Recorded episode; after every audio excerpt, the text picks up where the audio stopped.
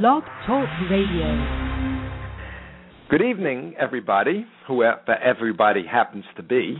Uh, this is Dr. Simon, and tonight um, I'm going to share the show or give the show over to Dr. James Morrison, uh, who has, uh, if you any of you have been listening, you know that he has uh, sort of been a uh, participant and a backdrop uh, to the show for a number of weeks uh, and certainly made it interesting and and uh, happy for me to have somebody to be able to have a dialogue with at the level that uh, I can have one uh, with Dr. Morrison. Um, we're going to talk tonight about the DSM, and we really haven't uh, discussed yet whether it'll be the four or the five. Uh, four being Roman numeral four, and the new one being uh, number five. Uh, but we'll get to that. Let me just introduce Dr. Morrison. Uh, he is a psychiatrist uh, who has worked uh, in a variety of venues during his professional lifetime. Uh, he's taught at medical schools of five universities.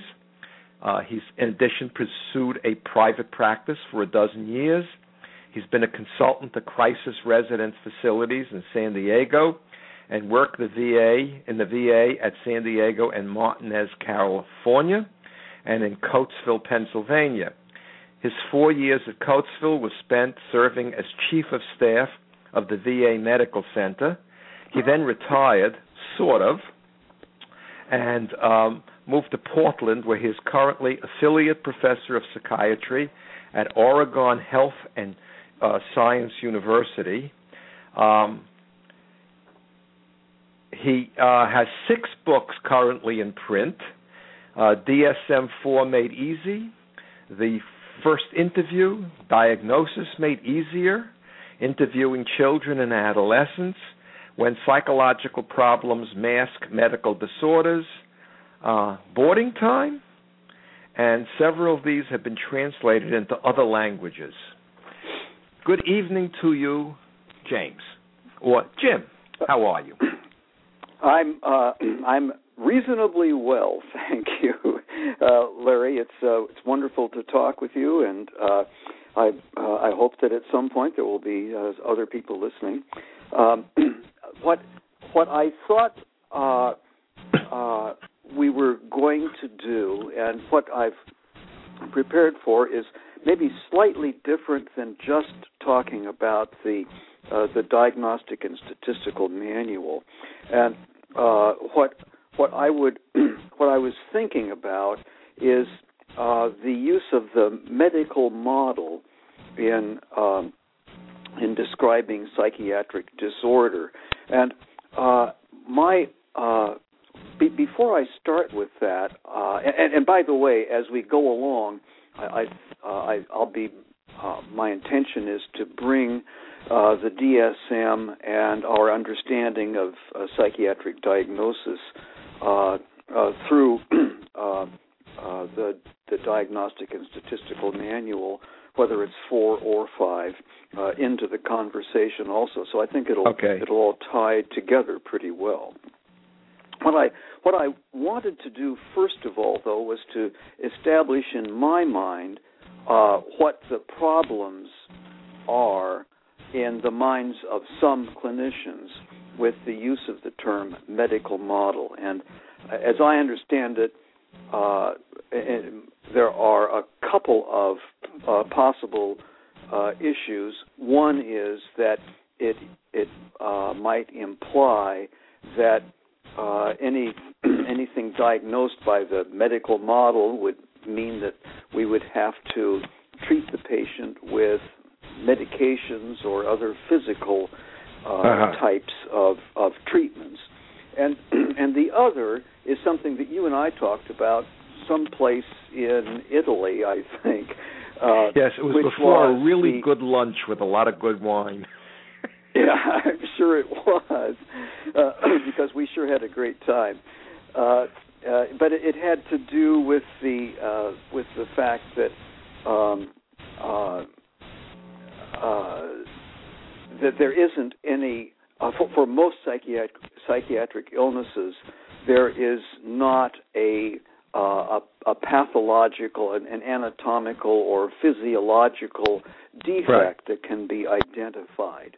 And uh, uh, but beyond those two complaints, are there others that I've missed?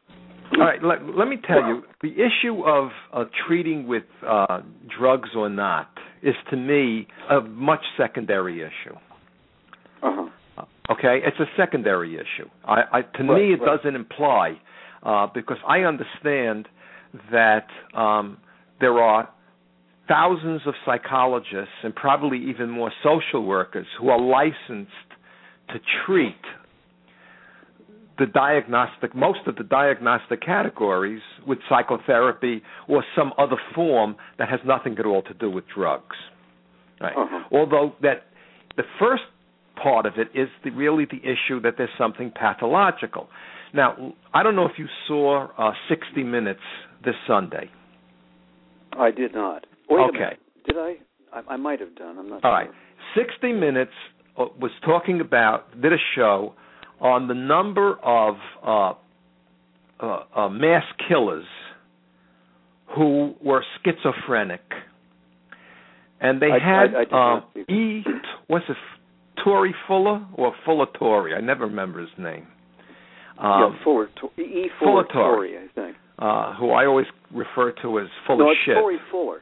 Torrey Sorry. Fuller. Well, wherever he is, he's still full of it. And anyway, he got on the show and they said he said there's no question that schizophrenia is a brain disorder. And for about 15 seconds, he showed a, a series of shifting images of some kind of a brain scan. And he said you can even watch the brain deteriorate of the schizophrenic over time. And there were no questions raised about that. Like, what were we Uh-huh. looking at? Um, were these individuals diagnosed as schizophrenic and then on psychiatric drugs for 15 or 20 years? Or what these people, because they were lamenting, he was lamenting the fact, especially, that these people had been uh, thrown out of. Uh, uh, the warehouses. that was the term that the interviewer used. That they were warehoused, and then they ended the warehousing and put them out on the street. Uh, were these people who then were drugged? Were they suffering malnutrition? What were we looking at? Nothing was raised. It was that psychiatric disorders, this case schizophrenia, but I've heard this over and over and over, are no question they are brain diseases. How do how do you answer that? What what do you Well, say I- about that? Well, what what I have to say about it is this: that uh, he may very well be correct that uh, that uh, many or most, at any rate, um, uh, instances of what we call schizophrenia are in some way linked to a whether it's a an anatomic or a physiological or biochemical uh, defect in the in the brain, and uh, which is in turn uh, referable to some kind of a, of a genetic diathesis. Uh, Okay. I, I think that he may very well be right uh, in in the main, although uh, I, it seems to me that at some point or other in our previous discussions that you and I have agreed that that uh, there may be not one, not two, but many different forms of and possibly causes of what we uh, call schizophrenia. Right. Now, let, let me ask one more question, and then we can go on in any direction you want. If, in fact, that's the case, why would it be called a mental disorder and not a neurological disorder? Well, that's a very good question. I Um, hate to answer a ba- ask a bad question. it's uh, uh, actually uh, if you go back to the 19, uh, 1900s, 1910s, 1920s, there was an incredible rivalry uh, in American medicine between the neurologists and the psychiatrists, and uh, I uh, eventually the the psychiatrists won out. Um, probably be, uh, at, at least in part because uh, there were so many more of them than there were neurologists.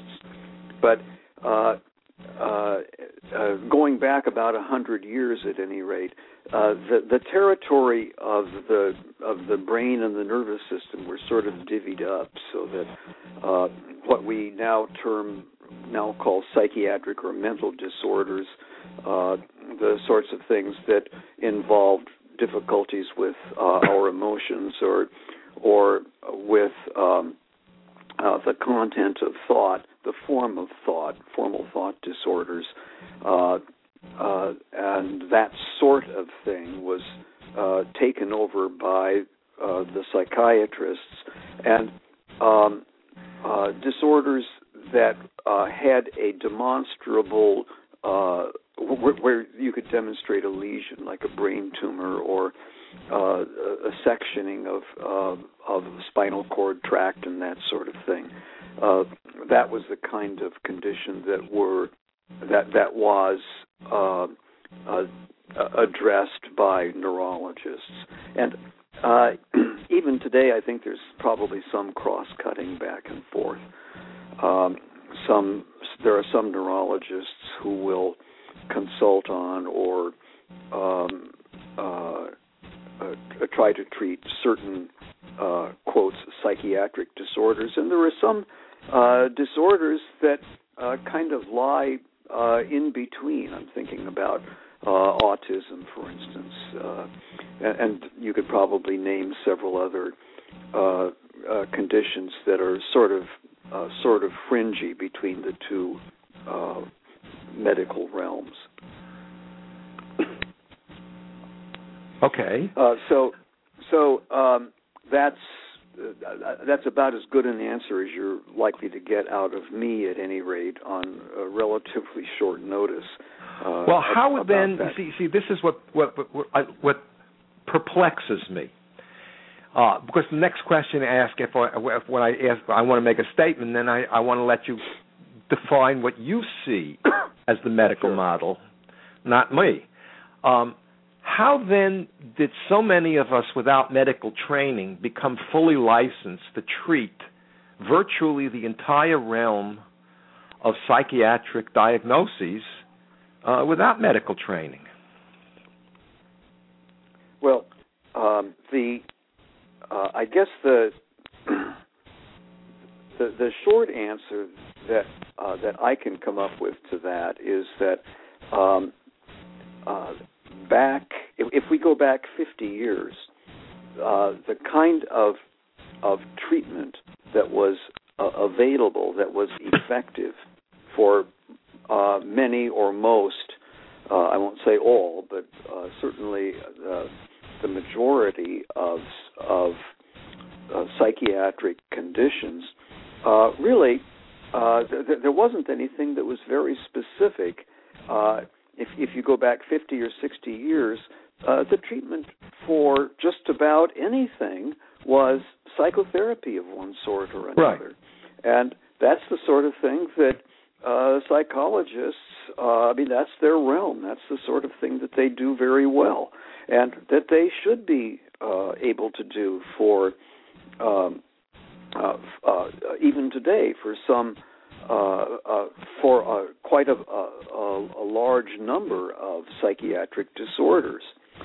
Um, the I'll give you a chance to respond in just a second, but I, I do want to say that that the uh, the issue of, of who should treat or what kind of treatment uh, we should be talking about isn't really what uh, what interests me particularly in this uh, this whole issue of the of the medical model. Because for me the the medical model uh, doesn't have so much to do with treatment as it does with a particular way of of going about uh, ascertaining what uh, uh, what the patient's uh, condition is and what uh, can best be done about it. It's a way of, if you will, seeking truth. Okay. Um, so tell me what your view of the medical model is then, since I okay. keep seeing it promoted, and I, I, you know, you're one of the more sophisticated thinkers on this that I've spoken to. uh, many, many of the psychiatrists that I've done, and you know what you say, 50, go back 50 years. What scares me is that my career really does start 50 years ago. Yeah, well, um, uh, that, that, I said I got to tell years, you, it sort of blows I, I, my mind. no, I I know I'm I'm I'm with you on that. In fact, when I said 50 years, I thought, uh oh, I should have said 70 years, uh, because uh, because uh, that was really the uh, 50 years ago. I was uh, let's see, I was still in medical school, but I was just about ready to graduate from medical. Yeah, I was in graduate school. I started seeing my first patients at NYU. Uh, let's say 1965. You know, I was well, a student and, therapist. And, I was under supervision I, there. That was but... the year that I graduated from from medical school and began my internships. So right, right. I mean, it's just almost... it's, it's so strange for me to talk about just 50 years ago as if it's a long time, when it's really you know a blink of the eye in our own lives. So, right. if if if in fact uh, the issue of treatment is not the issue specifically, then where do you see the value and what does it mean to you to talk about a, a medical model? Well, the uh, to me, the and, and, I think to a lot of other clinicians of uh, uh, of my persuasion and, and, of my approximate age, uh, the medical model, as I said, really is a, a, a way of of ascertaining um, uh, where uh, how we ought to view a particular patient and that patient's uh, management. And uh, and once I've been through it, uh, I, I I suspect that you're going to say, "Oh, that." Uh, but I mean, but everybody knows that. And Uh, but say it anyway, I, because most of the people who are listening to the show or will listen to the show um, I think really need to hear what you have to say. Well, what uh, what I'm getting at is, and uh, uh, maybe what I can do is uh, to start out. Uh, you know, one of the things I really like about your show is the is the uh, the aspect of storytelling, and so let me let me uh, uh, repeat a story uh, because it's a story that I think that I related to you uh, uh, somewhere in northern Italy. Uh, but I'm going to I'll, I'll, refresh your mind about it. You better because my about, brain has been washed clean since then. Okay, well in that case, if it's tons tabula and tons rasa, wine. Here, here goes again. good, good. it's a story about uh, when I was uh, uh, a uh, quite a callow medical student still, and I had uh, I went to school in St. Louis, and uh, one summer uh, I had driven a car uh, for pay back to the East Coast and ended up dumping it in New York. And I happened to have a classmate who was a, a pretty good friend who lived on Long Island, and so I went to uh, to visit with him. And uh, he his parents both worked at a state mental hospital there on Long Island, and uh, we we wandered onto the campus to see uh, what it was like. Uh, he, he was he was not a uh, a burgeoning psychiatrist, but I was, so I was very interested, and uh, uh, we fell uh, fell into conversation with an an older, much older uh, psychiatrist uh, who worked there at the uh, at the hospital, and uh, he told us about his latest and most interesting patient. Now, this is a patient I never personally saw, but uh, uh-huh. the story has really stuck with me uh, all these years. She was a, a young woman who had been admitted a few days earlier. Uh, while attending college nearby, she had uh, become rather suddenly quite agitated. Uh, she spoke rapidly and she uh, rushed in a frenzy from one activity to another. And uh, after she impulsively sold her her uh, uh I think she had it was a Corvette that she had, nearly new Corvette, and she sold it for five hundred dollars. And after that, her friends brought her for evaluation. And I I can remember the psychiatrist his exact words to this day. He said five hundred dollars. He said that kind of thinking that's schizophrenia. Now, my my friend and I had had just enough psychiatric training to recognize that uh, that young woman's symptoms and the course of her illness were far more consistent with something other than schizophrenia. Of course, it sounds a lot like bipolar disorder, but uh, we were too young and, uh, as I say, too callow to challenge the diagnosis of this And back then, it wouldn't have been called bipolar. It would have been called manic depressive. No, it would not. It would have. No, it was manic depressive illness. Manic phase would Yeah. would have been the the the terminology. Bipolar didn't come in until a few years later. Uh, but in any event, uh, as we went on our way, we each expressed the fervent hope that her care um, would be less flawed than her assessment, because almost certainly uh, this uh, psychiatrist uh, was making a wrong diagnosis. And what was wrong with his assessment, uh, of course, was that it, it basically rested on a single symptom rather than a collection of symptoms, or what we would call a syndrome. Um, uh, Can I can I ask you, just that, let me just interrupt one second. You use Please. the word symptom, and I would simply say it's based on a single behavior. Okay. What's the difference?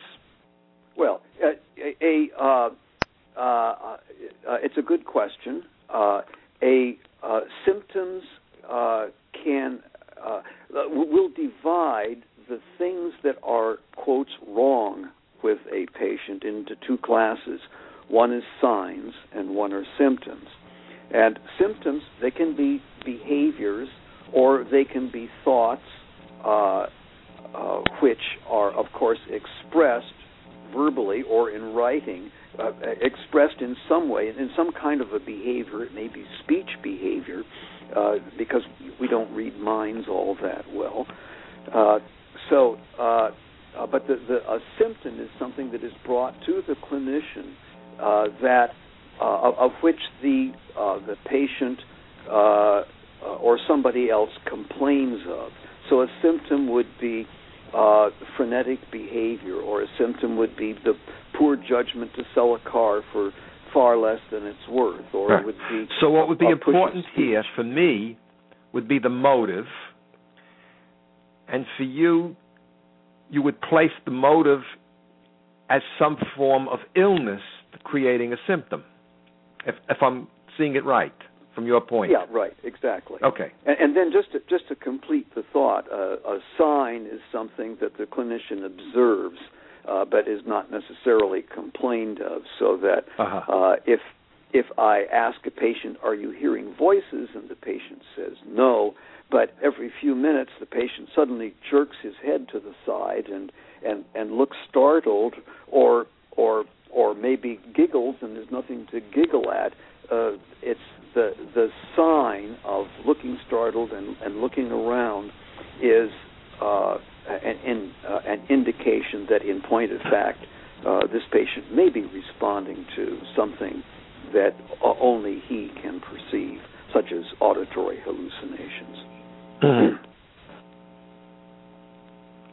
okay. Well, in any event, uh, to get back to my patient, uh, the, the the problem with the assessment that this uh, clinician made was that it uh, it rested on the clinician's understanding uh, uh, of what uh, a particular mental disorder was like.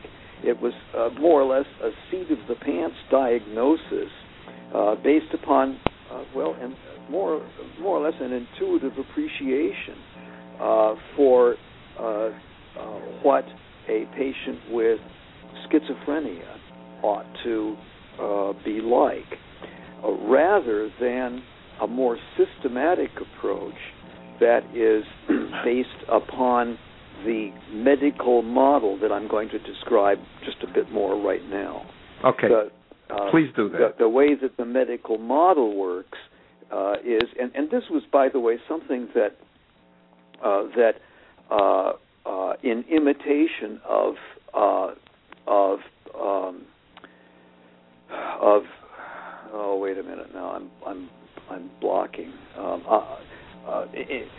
Another senior moment. Kraepelin. Uh, yeah, I, well, I have them all the time. They're becoming confluent is the problem. uh, the uh, Emil Kraepelin, of course, who was a great name in the uh, late part of the 19th century, the early part of the 20th uh, century, uh, uh, made observations of many, many patients, and from that drew inferences that allowed him to divide bipolar illness from schizophrenia, uh, which he called dementia precox. Uh, and uh, where I went to school, in, in to medical school and my residency, the uh, uh, my professors uh, uh, were uh, very much into this mode of gathering together a, a group, as as many patients as they could find who appeared to be very similar.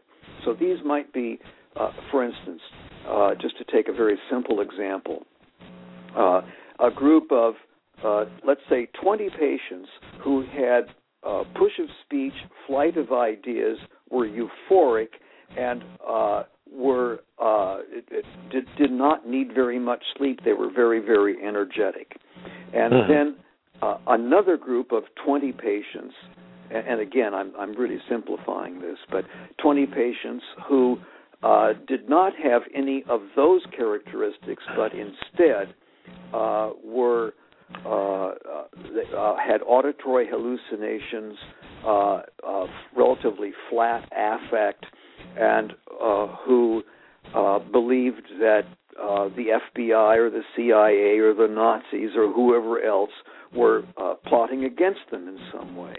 So, mm-hmm. two uh, groups of patients who are uh, distinguished by having a, a, similar group of symptoms. And then, uh, what my professors did in, in many, many, many research uh, papers uh, for many different types of, of psychiatric disorder. What they did was to uh, follow these people up uh, five years, seven years, ten years uh, down the road uh, to mm-hmm. see what happened to them. The idea being that a uh, a diagnosis ought to allow you to predict a, a course uh, well, make make several different predictions for a patient. Very good. It ought to allow you to predict the course of the patient's illness. It ought to allow uh, allow you to predict whether the patient was going to recover completely or not. Uh, what kind of treatment the patient might respond to. Uh, it, it would allow you to predict uh, whether uh, uh, the patient's relatives would have similar types of illness and so forth. And when patients are separated into uh, that phenomenologically, that is the way they appear, is uh, uh, uh, in, in, into coherent, cohesive groups by the phenomena of their illness, and then followed up in point of fact, uh, the group A, the ones who were hyperactive and bubbly, uh, were found to uh, uh recover completely. they might have further episodes of illness. They might become, well, these are, of course, the manic patients. They might become manic again, or they might have episodes of depression in the future. But they okay. would, would likely make full recoveries in between episodes whereas the group B patients, those with uh, the uh, delusions and hallucinations and flat affect, would tend not to make a complete recovery, uh, would intend, in fact, to go on to have a chronic illness rather than an episodic one. And uh, that's of, of uh, and this is this is a story that's familiar to you and uh, familiar to probably to most uh, uh, other clinicians who might be listening in. Um, uh, in any event, it was that kind of of um, uh, research uh, that uh, allowed uh, the the separation out of a number of different types of mental illness, and it is this a way of identifying patients and following them up that I call the medical model of Can I can I, I, can I interrupt? Practice. I, I, want to ask a question because this to me is, is important. Did anybody ask her why she sold the car for five hundred dollars? Because what I'm hearing, and this again mm-hmm. is my objection to what I understand in terms of of a medical model. She did something that the doctor said, in his point of view, was irrational. And on the face of it, it's certainly irrational to take a, a uh, really good uh, brand new Corvette and sell it for five hundred dollars. It Right. then becomes explained to him by the diagnosis. For you, it's not explained by that diagnosis because you thought the diagnosis was premature and required a much broader set of questions. One of the questions that gets avoided for me as a psychologist is Mhm. what was her motive for doing it, other than coming to a diagnostic term to explain it? And what was the context in which this took place? And I want to give you an example, just an example from my own life. Okay. Uh, I worked in uh, Flushing Hospital uh, mental health clinic for almost 25 years. It was on and off, but it, it lasted 25 years. Uh, and if you were there on Friday, you were on call in case there was an emergency. And I was on call that day. And a young woman came in in, in agitation, um, uh, uh, depression, severe anxiety. And I sat down with her and I started to talk to her and she tells me a story that she has no money. Her husband had walked out on her. She actually left two little children at home. She doesn't know what to do. She's frantic. She has no money to buy milk over the weekend, but by Monday or Tuesday she'll get her welfare check and she'll be able to buy some food for the children and herself. And I said to her, Here's $20. Would this be enough to get you through the weekend? And she stared at me. Now, she had come into the clinic and she'd made a fuss. She came in out of total desperation. Right. The diagnoses started afterwards. She's a drug addict, and you pissed away $20, she's going to go out and buy drugs. She's clearly a hysteric. She's clearly depressed and in a manic phase. And everybody, it was like this massive discussion. The end of the story, and this is one of my favorite stories because how it ended. The following Tuesday, she came in, handed me $20, said, God bless you, you can't tell what you've done for me, and left. Right. Right. Well, of, I mean, of course, the story ended that way. it, it, So why uh, why it- did she sell the car? What was her motive and what was the context? let me let, let me uh, go back to your story for a second first, because uh, your your story is is one that illustrates something that uh, that I feel very strongly about, and that is the importance of uh, not just being able to differentiate uh, manic depressive illness from schizophrenia or hysteria from uh, uh, from uh, neurasthenia or something of that sort, but the ability uh, that, that we must cultivate as clinicians of being able to discriminate any of these conditions from somebody who is normal. And uh, uh, you did that brilliantly with uh, that particular patient, and I I only hope that had I been the clinician uh, involved, that I would have made uh, a as good a diagnosis, and b would have responded uh, the way that you did, which was the obviously the appropriate thing to do. but how do you know, or how did this professor know at the state hospital that this woman wasn't normal? Because apparently, from the story you're telling, and I don't know what the whole story, obviously, the context and the motive are missing And I don't from her behavior. I, uh, uh, of course, and uh, uh, what you're saying is is true, and it's important uh, that uh, you do need uh, uh, context and motive, uh, and uh, and I candidly I don't have a lot of information about that particular patient, whom I only uh, knew through a uh, five or ten minute conversation with somebody. Okay, now else. let me ask the next hard and, and, question. and never and, and never examined myself. But and I'll I'll I'll I'll, uh, I'll let you. Is it possible, just Jim? A second. that if we went deeply into the context and motive of everybody who's ever been diagnosed psychiatrically, except for somebody who really does have a neurological problem, a tumor, a biochemical upset, we would end up explaining the behavior without the diagnosis?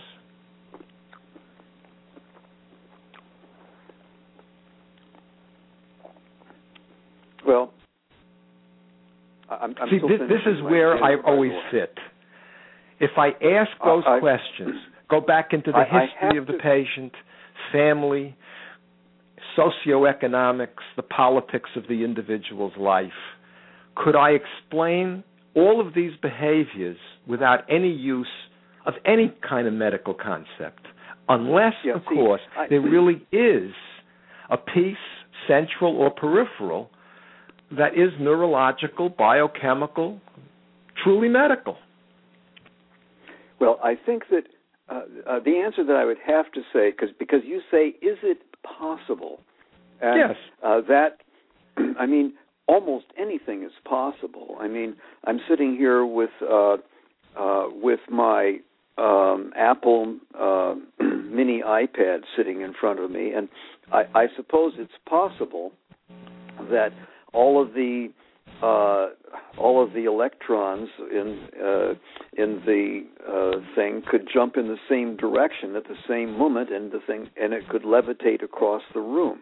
But uh, I, I think Do you think my question is at that that's level? going to happen. I, uh, my to to answer more directly, I think that it is highly unlikely Why? that we would be able to explain every uh, every patient, e- even if we had uh, extremely granular. No, no, that I agree. But would the missing pieces necessarily be have to be expressed in medical terms? Could we do we have to call it a symptom? Would we have to call the person a patient? Would we have to do our in, call our intercessions a treatment? Well, I I I, I suspect that if I uh, were to shut up for five minutes and let you tell me about this, that you would be able to uh, come up with a different way of explaining.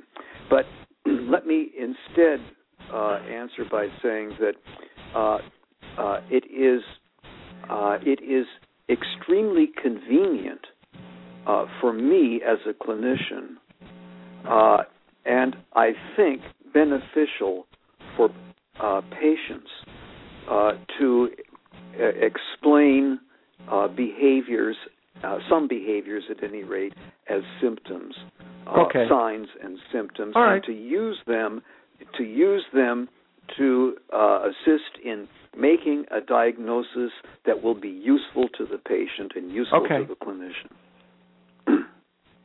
So expand on that. Okay. Well, I, I thought what I would do is uh, because we're going to uh, in another what twenty minutes we're going to run out of time here. Well, by the Uh, way, I we can thought- extend it, or we can do a second one on this because I I'm, I don't know if you're enjoying this. I'm having a wonderful time, and Well, I think this know, is I- absolutely terrific for anybody who's going to listen to this. Uh, you know, Larry, if there's one thing I really enjoy doing, it's talking with you.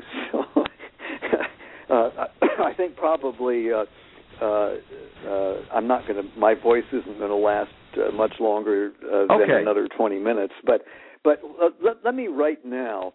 Let me just uh, because I've what I've tried to do is to give a, a, a sort of an overview, uh, by, uh, an explanation of what I mean by uh, a, uh, a a medical model of diagnosis. And I thought what I would do is to tell another story, if if that's Good. okay with you. That's Okay. absolutely and okay. I can't remember whether I've whether I told you about this patient or not.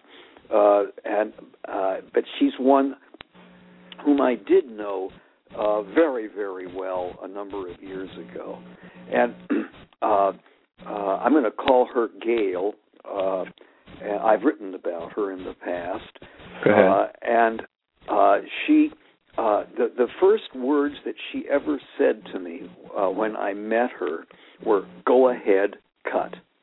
That's a direct quote. Go ahead, Uh-huh. cut. She was she was lying flat I remember you did bed. tell me this. Yeah. Uh, okay, she was lying flat on her back in a hospital bed. She was staring at the ceiling. Uh, her hair was carefully washed and combed, uh, but her expression was really stiff. She said she wanted to have the lobotomy uh, that she had talked with the other psychiatrist about. The other psychiatrist, somebody uh, whom I also knew very well, who had uh, been taking care of her and uh, had gone on vacation, leaving uh, her in my care. And uh, this is a uh, a lady who uh, she well she was about thirty, thirty-five years old. She was a divorcee. She had three kids. Uh, and over the course of about five years, she'd had multiple depressive episodes with no manias or hypomanias, just just depressions. And her course of illness had been marked by frequent suicide attempts, many hospitalizations, and uh, multiple attempts at treatment with. She'd had uh, uh, various antidepressant medications. She'd had uh, ECT, electroconvulsive therapy.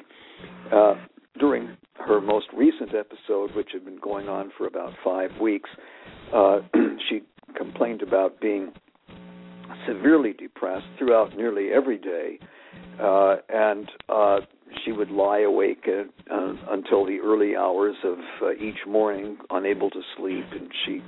She, well, she had all of the symptoms of depression that, that you read about uh, or experience in, with your depressed patients. Uh, she lacked pep. She didn't have any interest or appetite. Frequent crying spells, distractibility. She couldn't concentrate very well, and um, uh, each of the antidepressants that she'd been take uh, been given would uh, appear to help for a little bit, but then uh, they, she would just relapse. And and uh, while on a brief pass from the hospital uh, uh, during this uh, the the hospitalization during uh, which I met her, she had swallowed a nearly fatal overdose of a sleeping draft. In fact, it was chloral hydrate, uh, uh, which people hardly ever prescribe anymore. But uh, she'd gotten she had gotten a prescription for chloral and had almost killed herself with it. well, um, I uh, I felt uncomfortable, and I can't tell you at this remove because this was many many years ago.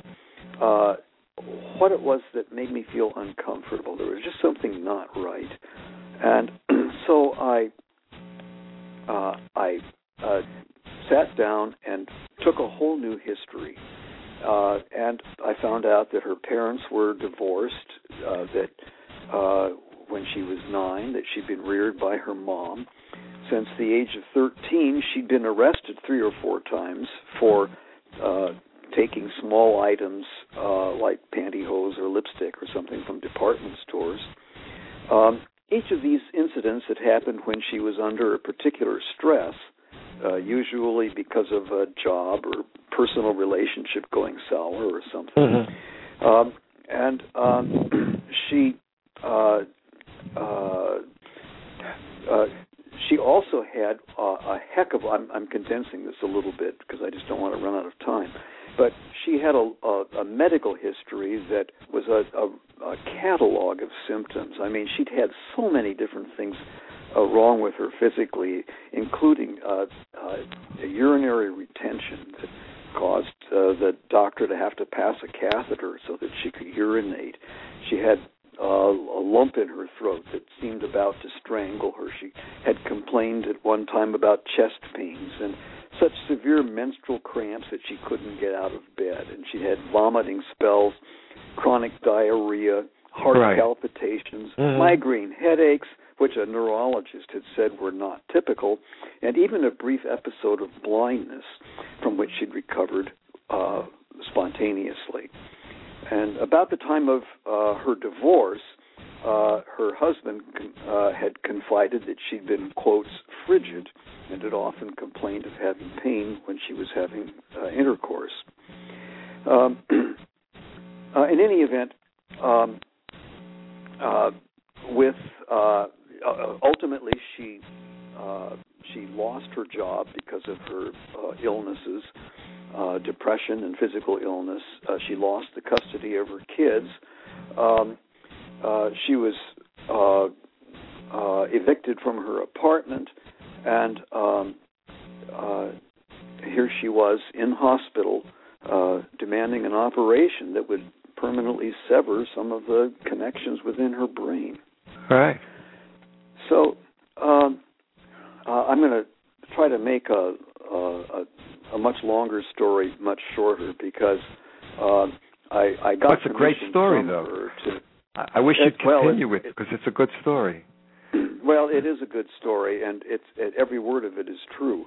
I believe Uh, that. I I got permission uh, from her to call her mom, uh, which is where I got some of the history about what she was like when she was a kid. Uh, but uh, here's the way that I sized her up. She had more than enough mood symptoms uh, to qualify her current depression as a major depressive episode.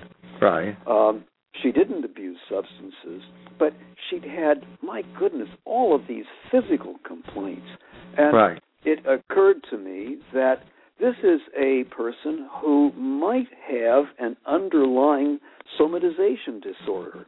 And in fact, if you go through uh, the the criteria in DSM four for somatization disorder, you find that uh, this lady easily met the criteria for somatization disorder, and uh, that uh, brings up the whole issue of the uh, of the kinds of uh, psychiatric problems that you might expect to see in a patient with somatization disorder. Not just physical complaints, but also, in, in my experience, these people are uh, prone to take on whatever symptoms um, their physician is particularly interested in. If you Uh-huh. remember the uh, uh, Charcot back in the late uh, 19th century uh, had uh, hysterics, and they were called hysterics back in those days, and uh, epileptics on the same ward. And the uh, the uh, patients with hysteria uh, kind of helped to take care of the uh, epileptics, and by golly, they began to uh, imitate some of the uh, grand mal seizures that the epileptic patients would have Uh-huh. and and they're uh, th- they had uh, uh, increasingly dramatic grand mal seizures um, uh, uh, that uh, were written about by Charcot and uh, the people who worked with him in that hospital, the Salpêtrière in Paris, and it it it developed over a few years into a worldwide um, epidemic of grand mal hysteria, uh, grand hystérie it was called, Uh-huh. and uh, with many many patients the world over having similar symptoms. And then I forget it was in the sometime in the 1890s, um, Charcot died, and the whole thing collapsed.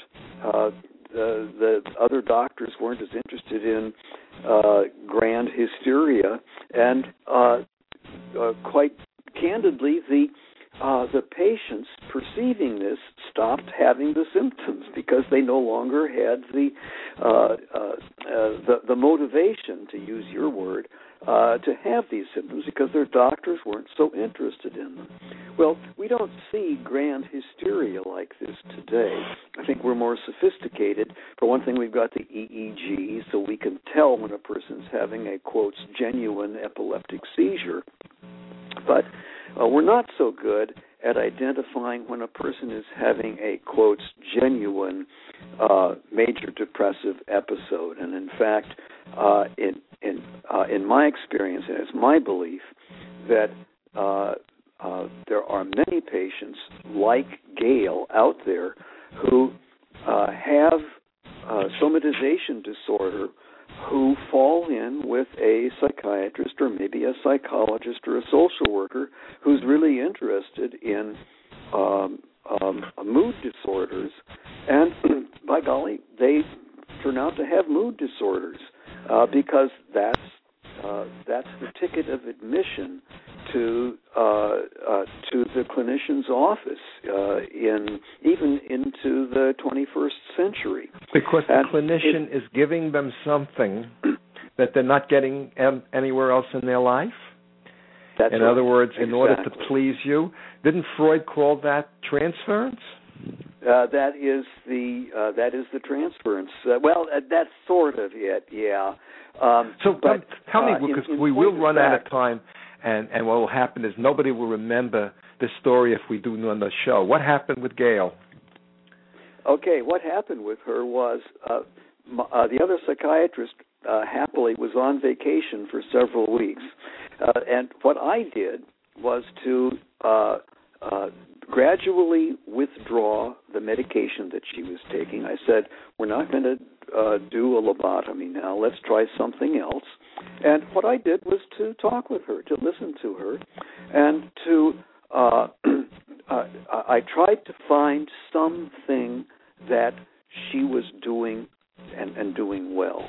And I, uh, at, at this remove, quite frankly, I don't remember what that was, but it was enough that she began to see her relationship with me as something that uh, was valuable to her, and uh, she began to respond in the way that uh, that I expected her to respond. That is, uh, I uh, when she uh, came to me and said, "Well, I felt a little bit better today," I was able to say, "I'm really pleased with you. I'm really proud of you. You're really doing uh, you're doing some wonderful things." And and and I would pick on concrete things to praise, such as getting in touch with her ex-husband so that she could talk with her kids again.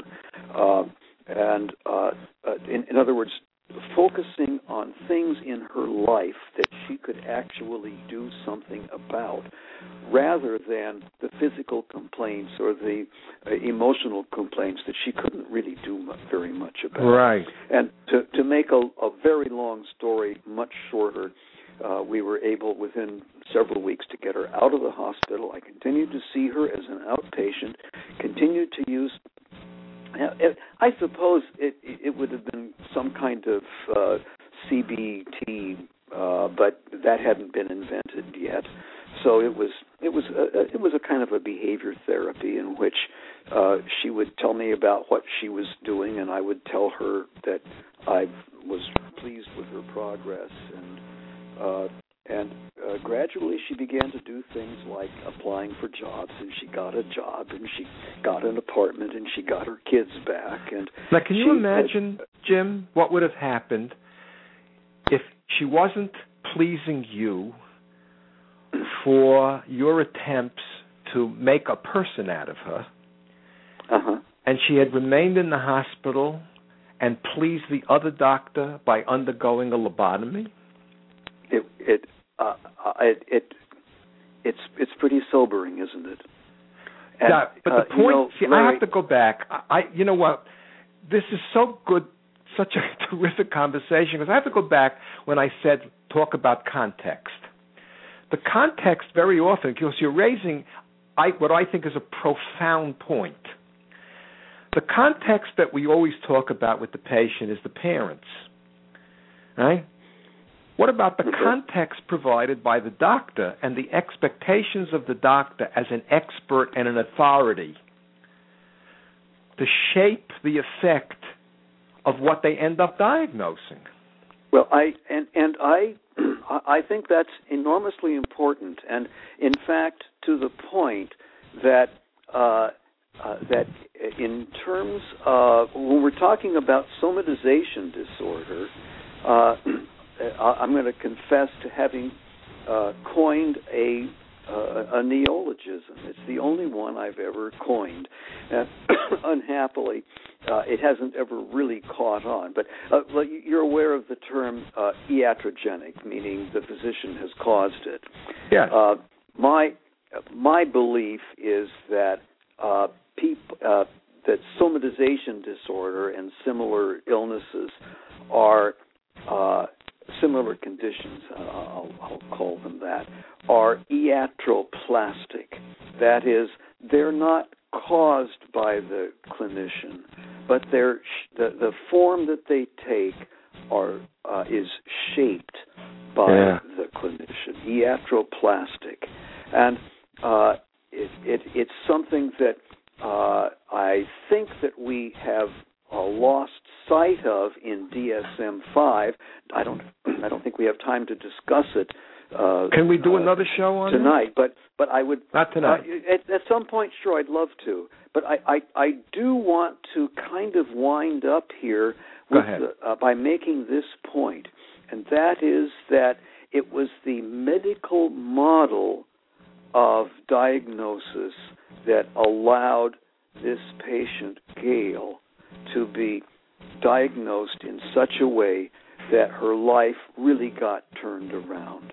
And mm-hmm. I'm, I'm I'm not saying this because I want to pat myself on the back. You should be patted on the that, back. You saved the life. No, I think that lots of lots of clinicians do do it. Uh, lots more could do it, but they have to be aware of of the uh, this kind of patient. They have to be aware of uh, the fact that not every major depressive episode is uh, uh, is approached appropriately with medications or shock treatments or God help us lobotomies.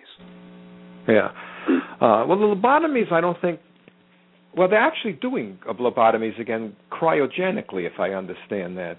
Yeah, I, I'm not sure what the what the exact method is. Uh, mm. They they do do them occasionally, uh, uh, uh, especially for people who have uh, had extraordinarily awful obsessive compulsive disorder. Um, but um, uh, this is not something that I can talk about knowledgeably, uh, so I'm not going to say anything more yeah. about it. Okay. But I well, I, we're going to have to bring to, this to a close. Right. Um, I think you have to go gargle and take a um, hot cup of tea with lemon and honey in it. I, thank you, doctor. uh, that's that's my uh, diagnosis and my treatment. Um, just, or maybe a good right. shot of something 90 proof, because uh, that also does an awful lot to ease the congestion. Right. if if uh, only temporarily. And I can't thank you enough for coming on and doing the show with me. Uh, can I just uh, uh, say one more, um, uh, a little uh, advertisement for myself, and that is please that, um, this uh, that this um, story about medical models and such. I'm putting on my website. I have a website now, give, which put, is give us the address. It's James Morrison MD um, dot org. James Morrison, MD. There are no periods, no caps. That's right. Uh, caps okay, don't matter, through. but uh, no periods. JamesMorrisonMD.org. Okay. I hope I hope a million people give you a hit. Okay. But then again, I hope a million people give my show a hit. I hope so too. Uh, feel better. Okay. And you and I can't say we're finished on this. We have to have more of a discussion. I I would look forward to it. Okay, uh, and say hello to Mary for me. I will do that. Take care and good night. Lovely talking with you. Bye bye, Larry. Bye.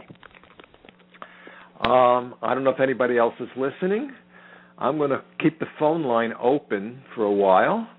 If anybody would like to call in and make comments. Um,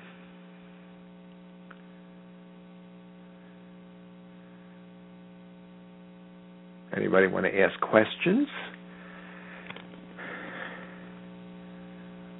I mean, this stuff is gold and easily mined. Any questions for Jim? Any questions for me? Any comments?